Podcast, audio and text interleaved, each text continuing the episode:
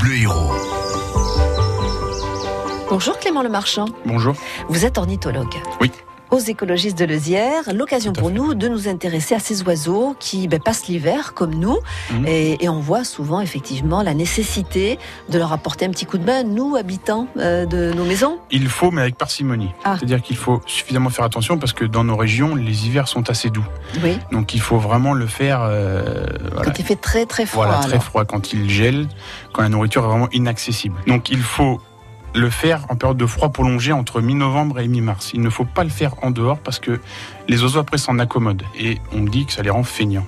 Ah, C'est-à-dire que ouais. c'est comme nous, un oiseau qui n'a pas de mal à chercher sa nourriture, il va aller dans la, dans la gamelle, entre guillemets, où il y a les graines, et Eh oui. il va pas chercher plus loin. Les jeunes oiseaux vont dépendre de ça, ils vont Ah pas oui. apprendre à chasser Ils par vont pas eux-mêmes. apprendre, d'accord. donc, donc il faut apprendre. Sinon, vous biaisez ça, ils sont liés à ça. Le jour où vous allez arrêter de les nourrir, ils ils peuvent mourir, tout simplement. Alors, il faut mettre des graines, mais un, un petit peu aussi, pas non plus énormément, et pas n'importe quelle graine. Il faut plutôt privilégier le tournesol et le maïs concassé. Il ne faut surtout pas apporter des graisses animales, surtout des graisses végétales, donc de la margarine non, salée par exemple, surtout à base d'huile de colza, c'est mieux. Après, ce que vous pouvez faire, c'est mettre des pommes, des pommes Ah ou, des, ou des poires flé- flétries, des raisins, des, des choses comme ça. Surtout, ce qu'il faut faire aussi attention, c'est ne pas mettre la mangeoire n'importe où.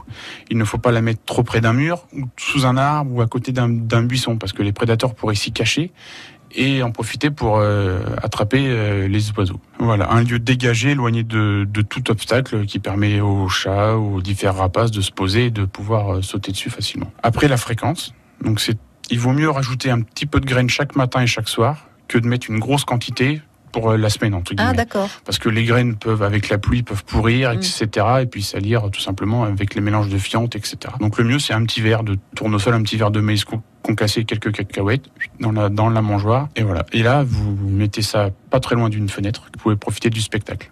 Eh oui. Et vous allez voir tous les oiseaux venir. Vous allez avoir plein d'espèces de mésanges, les, les mésanges charbonnières, bleues, les noirs, pourquoi pas le rouge-gorge, les divers pinsons, les étourneaux, etc. Vous allez voir le bal et vous allez voir qu'il y a certaines espèces qui ne tolèrent pas les autres. Vous allez voir les différents, Eh oui, c'est les, ce que voilà, j'allais les- vous dire. les- les différents conflits. Vous Eh allez voir de la vie quoi dans votre jardin. vous rentrez votre chien, vous rentrez votre chat et vous en profitez pour euh, mettre quelques graines et vous allez profiter du spectacle. C'est sympa, ça. Merci Clément Le Marchand. Avec plaisir.